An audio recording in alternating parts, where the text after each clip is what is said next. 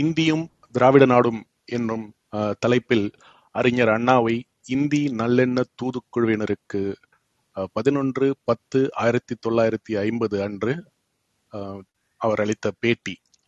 இந்த தூதுக்குழுவில் பின்வருவோர் இருந்தனர். சந்திரபள்ளி பாண்டே இந்தி சாகித்ய சம்மேளன தலைவர் அலகாபாத்.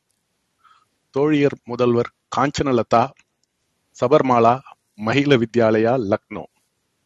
பாபா ராகவதாஸ் ஐக்கிய மாகாண சட்டசபை உறுப்பினர். பண்டிட் சீதாராம் சதுர்வேதி காசி இந்து பல்கலைக்கழகம். பால்சந்திர ஆப்தே தலைவர் தட்சிண பாரத இந்தி பிரச்சார சாலை சென்னை. சந்திரகாந்தர் காசிராணி கல்லூரி உணவு விடுதி சார்ந்தவர் இவர் குழுவின் தனிச் செயலர். பத்து பத்து ஆயிரத்தி தொள்ளாயிரத்தி ஐம்பது அன்று குழுவின் தனிச் செயலர் அண்ணாவின் அனுமதி பெற பதினொன்று பத்து ஆயிரத்தி தொள்ளாயிரத்தி ஐம்பது அன்று பேட்டி திராவிட நாடு அலுவலகத்தில் நடைபெற்றது. பேட்டி தொடக்கம். எங்கள் தூதுக்குழு அரசியல் சார்பற்றது. சமாதானம் நட்பு ஆகியவைகளை பலப்படுத்தும் நோக்கத்துடனேயே வந்திருக்கிறோம். தாங்கள் இந்தி மொழி பரவுதல் கூடாது என கூறுவதாக கேள்விப்பட்டோம். இந்தி ஆரிய மொழி என்று தாங்கள் கூறுவதாகவும் அறிந்தோம். பல மொழி சேர்க்கையால் உருவான மொழியே இந்தியாகும். இதுவே பொது மொழியாக இருக்கும் நிலையில் இருப்பது என்று கருது கருதுவதோடு அவ்வாறு இருக்க அது அருகதையுள்ளது என்றும் உறுதியாக நம்புகிறோம். ஆனால் தாங்கள் அது கூடாது என எதிர்ப்பதாகவும் அதற்கு முக்கிய காரணமாக இந்தி ஆரிய மொழி என்று கூறுவதாகவும் கேள்விப்பட்டோம். ஆகவே இது பற்றி தங்கள் கருத்துக்களை அறிய விரும்புகிறோம். மகிழ்ச்சி. ஆனால் துரதிர்ஷ்டவசமாக யார் என்னை பற்றி தப்பாக பிரச்சாரம் செய்கிறார்களோ அவர்களையே நீங்கள் முதலில் சந்தித்திருக்கிறீர்கள். இல்லை இல்லை. அப்படி நினைக்காதீர்கள். நாங்கள் அரசியல் காரணங்களுக்காக எதிர்ப்பதாகவும் பார்ப்பன துவேஷத்தால் எதிர்ப்பதாகவும் தங்களிடம் மாதவ மேனன் போன்றோர் தப்பாக கூறியிருக்கிறார்கள். ஆனால் இந்தி திணிக்கப்பட வேண்டாம் என்று கூறுவதற்கு பல காரணங்கள் எங்களுக்கு உள்ளன. இந்தியா சுதந்திரம் அடைவதற்கு முன்னரே நாங்கள் இந்தியை எதிர்த்திருக்கிறோம். கட்டாய இந்தி கூடாது என்ற கிளர்ச்சி செய்திருக்கிறோம். தேசிய மொழியாக இருக்க வேண்டுமென்று இந்தியை புகுத்துபவர்கள் காரணம் சொல்கிறார்கள். அதை காட்டியே ராஜகோபாலாச்சாரியார் இந்தியை கொண்டு வந்தார். அப்போது நாங்கள் எதிர்த்தோம் பலன் பெற்றோம். அதற்குள்ள காரணம் எங்கள் குழந்தைகள் தாய்மொழி தமிழ் அகில உலக மொழி ஆங்கிலம் இந்தி ஆகிய மூன்று மொழிகளை கற்க வேண்டியுள்ளது. இது கடினமாகும். அதோடு எங்கள் மொழி எல்லோரும் போற்றும் ஒரு சிறந்த மொழி. இலக்கிய வளமும் சிறந்த அழகும் வாய்ந்தது. இன்னொரு மொழி கட்டாயமாக எம் மீது திணிக்கப்பட்டால் தனிப்பெருமை உடைய எங்கள் தாய்மொழி பின்தள்ளப்படும். இந்தி அழகுள்ளதல்ல இலக்கிய வளம் கொண்டதல்ல என்று தங்கள் ஒன்றோரே ஒப்புக்கொண்டுள்ளீர்கள் ஆகவே அத்தகைய ஒரு மொழி எங்கள் மீது ஏன் சுமத்தப்பட வேண்டும்? எங்கள் எதிர்ப்புக்கு அரசியல் ரீதியிலும் காரணங்கள் உண்டு. இந்தி அரசாங்க மொழியாக வேண்டுமென்று நீங்கள் விரும்புகிறீர்கள். அதாவது இப்போது ஆங்கிலத்திற்கு இருக்குமிடம் இந்திக்கு இருக்க வேண்டும் என்று கருதுகிறீர்கள். இதை எங்களால் ஒப்ப முடியாது. இந்தி தேவை என்றால் வேண்டுபவர்கள் அதை கற்றுக்கொள்ள விரும்புவதில் எங்களுக்கு எதிர்ப்பில்லை. ஆனால் அது அரசாங்க மொழி என்று வலியுறுத்தப்படுவதில் வேறு பொருள் உள்ளது. இந்தியா ஒரே நாடு என்ற எண்ணத்திலேயே இந்தி மொழி ஆதரவாளர்கள் அரசியல் மொழியாக வேண்டும் என்று வலியுறுத்துகின்றனர். அப்படி என்றால் இந்தியா ஒரு நாடு இல்லையா? இல்லை சகோதரி இந்தியா நாடல்ல உபகண்டம். பல இனங்கள் வாழும் ஒரு பரந்த நலப்பரப்பு. இங்கு ஒரே ஆட்சி நிலவுவது என்பது முடியாதது. அதேபோல ஒரே மொழி அரசாங்க மொழி ஆவதும் இயலாது.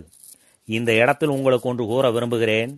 வியாபார விஷயங்களுக்காகவோ வேறு எந்தவித தொடர்புக்காகவோ இந்தி வேண்டுமென்று கருதுபவர்கள் இந்தியை பயன்படுத்த எங்களுக்கு மறுப்பில்லை. ஆனால் அது அரசாங்க மொழி ஆட்சி மொழி என்று கூறப்பட்டு இந்த துணைக்கண்டத்தில் உள்ள எல்லா மக்களும் கற்றுக்கொள்வது அவசியம் என்று வலியுறுத்தப்படுவதையே நாங்கள் ஒப்ப முடியாதது. இந்தியா ஒரு நாடல்ல. இந்த விஷயத்தில் அடிப்படையிலேயே நமக்குள் கருத்து வேற்றுமை இருக்கிறது. அது பற்றி நாங்கள் தெளிவு பெற விளக்க முடியுமா? தாங்கள் திராவிடஸ்தான் கோருவதாகவோ கேள்விற்றோம் அது சாத்தியமாகுமா? இந்தியாவை கூறு போட்டு இரண்டாக்கி பாகிஸ்தான் என்ற ஒரு தனிநாட்டை உருவாக்கியதால் எவ்வளவு தொல்லையாக இருக்கிறது? பிரிவினையால் பொருளாதாரத் துறையில் நமது நாடு எவ்வளவு சங்கடப்படுகிறது? இதையெல்லாம் கவனிக்கும் போது தனி நாடாகப் போவதில் உள்ள கஷ்டங்கள் விளங்கவில்லையா? இந்தியாவை ஆரியவர்த்தம் என்றும் சீக்கிஸ்தான் என்றும் திராவிடஸ்தான் என்றும் பிரிப்பதால் இப்போது நாம் பாகிஸ்தானை பிரித்ததால் ஆளான கஷ்ட நஷ்டங்கள் உண்டாகாதா? உண்மைதான். ஆனால் எங்கள் கோரிக்கை வேறு விதமானது. பாகிஸ்தான் சீக்கிஸ்தான் போன்றதல்ல. ஏனெனில் பாகிஸ்தான் ஒரு புது படைப்பு சீக்கிஸ்தான் ஒரு புது கோரிக்கை. திராவிடஸ்தான் என்பது தனியாக இருந்த நாடு இருக்கும் நாடு. அப்படியென்றால்? நாங்கள் கூறும் திராவிட நாடு பூகோள ரீதியிலும் சரித்திர ரீதியிலும் எப்போதும் தனியாகவே இருந்ததாகும். வட இந்தியாவை போன்றதல்ல. பெரிய பெரிய சாம்ராஜ்யங்கள் வடக்கே இருந்திருக்கின்றன. சந்திரகுப்தன் அக்பர் அவுரங்கசீப் போன்றோருடைய சாம்ராஜ்யங்கள் வடக்கில் இருந்திருக்கின்றன. அப்போதும் நாங்கள் கூறும் திராவிட நாடு தென்னாடு தனியாக தனி அரசுடனே இருந்ததாகும். பிரிட்டிஷார் இந்தியாவுக்கு வந்து இந்திய நாட்டை தங்கள் வசப்படுத்திய பின்னரே இந்தியா உருவாயிற்று. நிர்வாக வசதிக்காக தென்னாடும் இணைக்கப்பட்டு டெல்லி ஆட்சி ஏற்பட்டது. அதற்கு முன்னதாக தென்னாடு தக்காணம் ஒரு சுதந்திர நாடாகத்தான் இருந்தது. தாங்கள் தனிநாடு கோருவதன் நோக்கம் என்ன? எல்லா அதிகாரங்களும் எம்மிடமே இருக்க வேண்டும் என்பதுதான். இப்போது எதற்கெடுத்தாலும் டெல்லிக்கு போக வேண்டியிருக்கிறது. அந்நிலை இல்லாமல் எங்களது வர்த்தகத்தை நாங்களே நடத்த உரிமை இருக்க வேண்டும். இது போன்ற எங்களது விவகார- விவகாரங்களில் இன்னொருவர் தலையீடு இருக்கக்கூடாது. எல்லாம் எங்களாலேயே கவனித்துக் கொள்ளப்பட வேண்டும். பொருளாதார ரீதியில் அது சாத்தியமா? சாத்தியம்தான். எங்களை நாங்கள் ஆண்டு கொள்வதற்கான அத்துணை வசதிகளும் உள்ளன. அதாவது திராவிடஸ்தான் பொருளாதார வசதி நிறைந்த ஒரு தனிப்பகுதி என்று தெரிந்து கொண்டேன். அப்படித்தானே? ஆமாம். அப்படி இருந்தாலும் இது பற்றி என் சொந்த கருத்தை கூற விரும்புகிறேன். ரயில்வே தபால் போக்குவரத்து போன்ற சில முக்கிய சாதனங்கள் பொதுவாக இருப்பதுதானே நல்லது. நான் பிரயாகையில் புறப்பட்டு கன்னியாகுமரிக்கு வருகிறேன். பொதுவாக ஒரே நிர்வாகத்தில் இருந்தால் நான் நேராக வர முடியும். அப்படி இல்லை என்றால் ஒவ்வொரு பிரதேசத்தில் நுழையும் பொழுதும் இறங்கி பாஸ்போர்ட் போன்றவர்களை காண்பித்துவிட்டு செல்ல வேண்டும். இது போன்ற கஷ்டங்கள் தபால் போக்குவரத்திலும் ஏற்படும். இது ஒரே நிர்வாகத்தில் இருந்தால் ஏற்படாதல்லவா?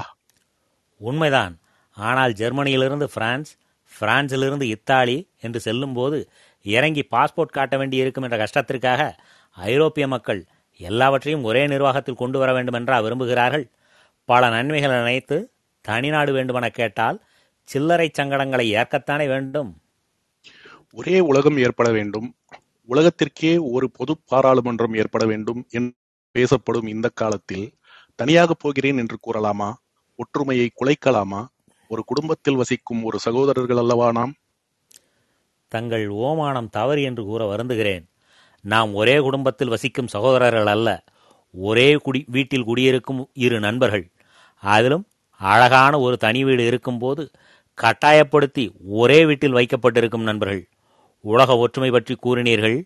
நாங்கள் தனிநாடாக பிரிவதால் உலகத்தோடு துண்டித்துக் கொள்ள மாட்டோம். உலக விவகாரங்களில் அக்கறை காட்டுவோம். வெளிநாட்டு விஷயங்களில் முழுமையுள்ள இந்திய கருத்து எப்படி சொல்கிறதோ அப்படியே அதை ஒட்டி நாங்களும் இருப்போம். அதாவது வெளிநாட்டு விவகாரங்களில் பொதுவாக இருந்து இந்திய ஆட்சியினர் எடுக்கும் நடவடிக்கைகளோடு ஒத்துழைப்பீர்கள். அது எப்படி இயலும்? முடியும். இப்போது உலக விவகாரங்களை கவனித்துக் கொள்ள ஐக்கிய நாடுகள் இல்லையா? அதைப் போல இந்திய உபகண்டம் முழுமைக்கும் நாம் ஒரு சபையை ஏற்படுத்தி கொண்டு வெளிநாட்டு விவகாரங்கள் பற்றிய பொதுக் கொள்கையை நிர்ணயித்துக் கொள்ளலாம். வெளிநாட்டு விவகாரம் தவிர்த்து ஏனைய பொறுப்புகளுக்கும் அதிகாரங்களுக்கும் உங்கள் வசமே இருக்க வேண்டும் என்று விரும்புகிறீர்கள். இதை மத்திய சர்க்காரிடம் தெரிவித்து உங்கள் அதிகாரங்களை பெருக்கிக் கொள்ளலாமே. உங்கள் மாகாணத்திற்கு அதிக அதிகாரங்கள் வேண்டும் என கோரி அவை சர்க்காரால் மறுக்கப்பட்டால் அப்போது நீங்கள் பிரிவினை குறித்து பேசலாம் அல்லவா? இப்போது இந்திய சர்க்காருடன் இணைந்திருப்பதால் எவ்வளவு நன்மைகள் இருக்கின்றன? நன்மைகள் என்று எவையும் இல்லை. தாங்கள் சொல்வதெல்லாம் நாங்கள் கேட்டுச் சலித்துப் போனவை. ஆந்திரா கேரளம் கர்நாடகம் தமிழகம் ஆகியவை திராவிடஸ்தானில் அடங்கியிருக்க வேண்டும் என்று கூறுகிறீர்கள். அது எப்படி? அந்த பிரதேசங்களில் வாழ்வோர் இனவாரியாக பார்த்தால் திராவிடர்கள். அப்படியென்றால் மகாராஷ்டிரம் அங்கு திராவிடர்கள் இருக்கிறார்கள். பஞ்ச திராவிடர்கள் என்று கூறப்படுகிறார்கள். ஆமாம். அவர்களே விரும்பினால் தனிநாடு அமைத்துக் கொள்ள வேண்டியதுதான். வங்காளம்? அவர்கள் விரும்பினால். இப்படியே பிரித்துக் கொண்டே போனால். ஏன்? விதர்ப்பம் போன்று நாற்பத்தி ரெண்டு ராஜ்யங்கள் இருந்திருக்கின்றனவே. அது சரி. மொழிவாரி மாகாணங்கள் பிரிக்கப்பட வேண்டும் என கூறப்படுகின்றதே. அது நிர்வாகம் சுலபமாக இருப்பதற்குத்தான். நாங்கள் கூறும் வகையில் அல்ல. தாங்கள் திராவிடஸ்தானில் ஆந்திரம் கேரளம் கர்நாடகம் ஆகியவைகளின் பொது மொழி என்ன? ஆந்திரத்தில் தெலுங்கு கர்நாடகத்தில் கன்னடம் கேரளத்தில் மலையாளம். முறையே அவர்கள் சொந்த மொழியாக இருக்கும். கூட்டு ஆட்சி மொழியாக சர்வதேச மொழியாக ஆங்கிலம் இருக்கலாம். ஆங்கிலம் படித்தவர்கள் எத்தனை பேர்? பத்து சதம் அல்லது இருபது சதம் இருக்கலாம். அதாவது வட்டார மொழி அறிந்தவர்களை விட குறைவு. ஒரு உதாரணமாக நான் ஒரு சாதாரண குடிமகன். எனக்கு ஆங்கிலம் தெரியாது. அப்படியானால் உங்கள் பாராளுமன்றத்தில் எனக்கு இடம் கிடையாதா? மன்னிக்க வேண்டும். வட்டார மொழி அறிந்தவர்கள் சட்டசபை போக தடையில்லை. அந்தந்த பகுதியில் அந்தந்த வட்டார மொழிதான் அரசியல் மொழியாக ஆட்சி மொழியாக இருக்கும். அப்படியானால் ஆங்கிலம்? அகில உலக தொடர்புக்கும் கூட்டாட்சி விவகாரங்களுக்கும் அது பயன்படும் என்று குறிப்பிட்டேன். பொதுஜனமாகிய எனக்கு உலகம் வேண்டியதில்லை. நீங்கள் என்னை போன்றவருக்கும் சர்க்காருக்கும் இடையில் இருந்து மொழிபெயர் மொழிபெயர்ப்பு வேலை செய்பவர்களாக ஆவீர்கள். ஒரு ஜனநாயக ஆட்சியில் பொதுஜனம் கட்டி பொருள் அல்ல.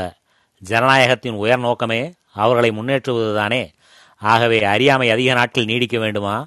பொதுஜனம் எப்பொழுதும் பொதுஜனமாகவே இருக்க வேண்டும் என்பது தங்கள் விருப்பமா? பார்ப்பனர் பார்ப்பனர் அல்லாதவர் பற்றிய தங்கள் கருத்து என்ன? இங்குள்ள பார்ப்பனர் பார்ப்பனர் அல்லாதார் பிரச்சனை வேறு. வடநாட்டில் உள்ள இந்து முஸ்லிம் விஷயம் வேறு. பார்ப்பனர் தங்களை உயர்ந்தவர் என்று கருதுகிறார்கள். சமுதாயத்தில் அவர்களுக்கு செல்வாக்கு அதிகம். ஆகவே அரசியலிலும் பொருளாதாரத்திலும் அவர்களுக்கே செல்வாக்கு இருக்கிறது. இந்த பிரச்சனை தீர வழி இல்லையா? இன்னும் ஐந்து ஆண்டுகளில் தீர்ந்து விடலாம். அது எப்படி அவ்வளவு சரியாக சொல்கிறீர்கள்? சகோதரி இது எங்கள் ஆசையை காட்டுகிறது. இப்போதே முக்கிய பார்ப்பன தலைவர்கள் இப்பிரச்சனைக்கு முடிவு கட்டப்பட வேண்டும் என்று விரும்புகிறார்கள். திராவிட நாட்டில் பார்ப்பனர்கள் நிலை என்ன? மனித உரிமையோடு வாழ்வார்கள். அவர்களை விரட்டுவதல்ல எங்கள் நோக்கம். பார்ப்பன தலைவர்கள் இங்குள்ள இந்த பிரச்சனையை தீர்க்க முயலவில்லையா? முயன்றிருந்தால் பிரச்சனை வெகு சீக்கிரம் முடிந்திருக்கும். உதாரணத்துக்கு சொல்கிறேன். இந்த ஆயிரத்தி தொள்ளாயிரத்தி ஐம்பதில் கூட எங்களால் பார்ப்பனர் வசிக்கும் அக்ரஹாரத்தில் ஒரு வீடு வாங்க முடியாது. அது மட்டுமல்ல கோயில் இருக்கிறது. அங்கு எங்களால் பூசை முதலிய காரியங்களை அவர்கள் மூலம்தான் செய்ய வேண்டியிருக்கிறது. எங்களால் செய்ய முடிவதில்லை. அதே போலத்தான் எங்கள் சடங்குகளும். ஐரோப்பாவில் கூட மதகுருமார் இருக்கத்தான் செய்கிறார்கள்.